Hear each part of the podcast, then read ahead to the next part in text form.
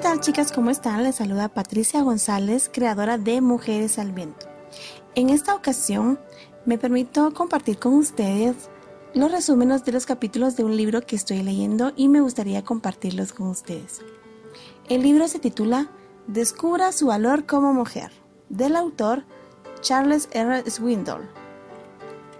Muchas mujeres enfrentamos cada día la presión de ser y tener un aspecto perfecto, matrimonio perfecto, hijos perfectos, trabajo y carrera perfecta, amistades, casa o negocio perfecto, incluso un cuerpo perfecto. Y cada semana tenemos un conjunto de obstáculos que vencer como mujeres. Actualmente, las mujeres enfrentamos dos problemas muy significativos y muy destructivos. Uno, la lucha por una sana autoimagen. Dos, la batalla por calmar ansiedades constantes. En resumen, las mujeres somos confrontadas por mares de ansiedad y dudas sobre nosotras mismas. Hemos perdido el concepto de quiénes somos y el propósito por el cual hemos sido creadas.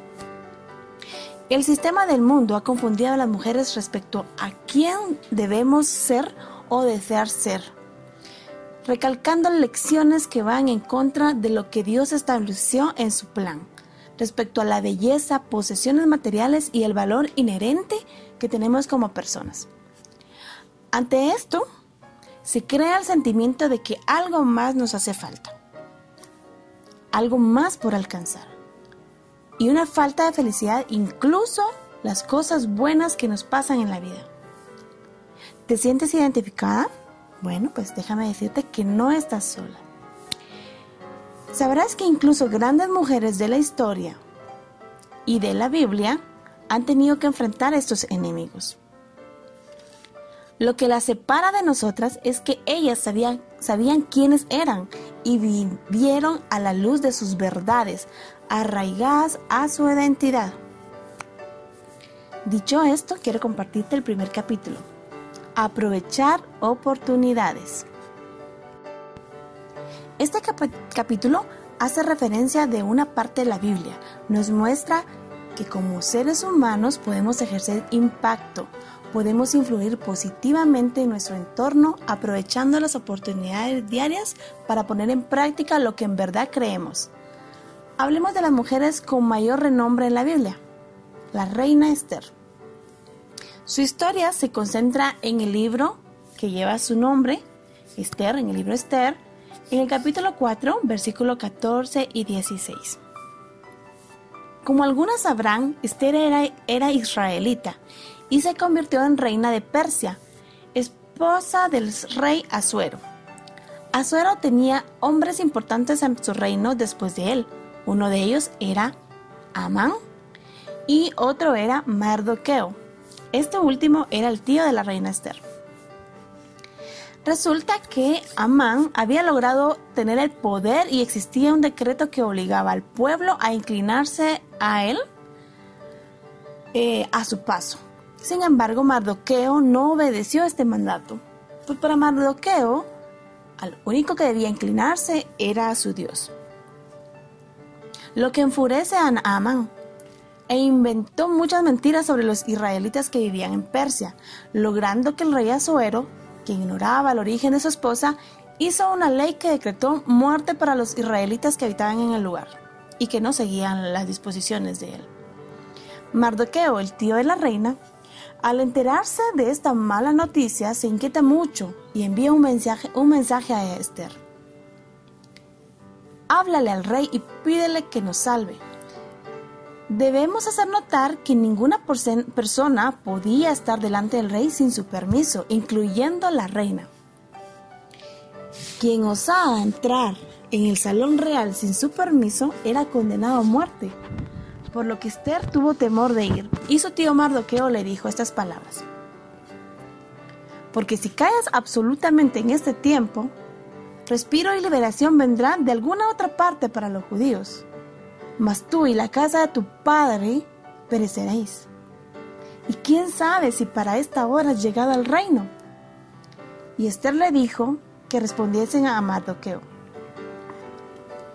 Ve y reúne a todos los judíos que se hallan en Susa, y ayunad por mí, y no comáis ni bebáis en tres días, noche y día. Yo también con mis doncellas ayunaré, igualmente, y entonces entraré a ver al rey, aunque no sea conforme a la ley, y si perezco, que perezca. Vemos en este pasaje a una mujer con determinación, liderazgo y sobre todo fe, que envió respuesta a su tío dando instrucciones precisas, que de cierta manera ella sabía que la respaldarían de manera moral y espiritual. Y sucedió que ella se presentó ante el rey, pero él ordenó no dañarla, más la escuchó. Y ella aprovechó esa oportunidad para hacerle ver su deseo de planificar un banquete en su honor e invitar a todos los de mayor poder, después de él en el reino. Estando en el banquete, la reina solicitó al rey que anulara el decreto que ordenaba matar a su gente y a ella misma. Esto cuenta la historia. Se dice que esto enfureció al rey y preguntó quién quería matarlos y ella señaló a Amán. Como responsable, el rey ordenó esto. El rey ordenó matar a este personaje por tratar de exterminar a, los israelitas. El punto de este acontecimiento histórico es que Esther logró salvar a su pueblo y por supuesto a ella también. Lo que quisiera resaltar en esto son dos cosas. Uno es que todas nacimos con un propósito y que nacimos en el momento preciso para impactar de manera positiva en la vida nuestra, de la vida nuestra y la de los demás. He ahí la frase de Mardoqueo. Y quién sabe si no es precisamente para un tiempo como este, para lo que tú has llegado a la realeza. A. Dos, es que ella aprovechó la oportunidad que tuvo ante el rey para hablar y pedir por su pueblo.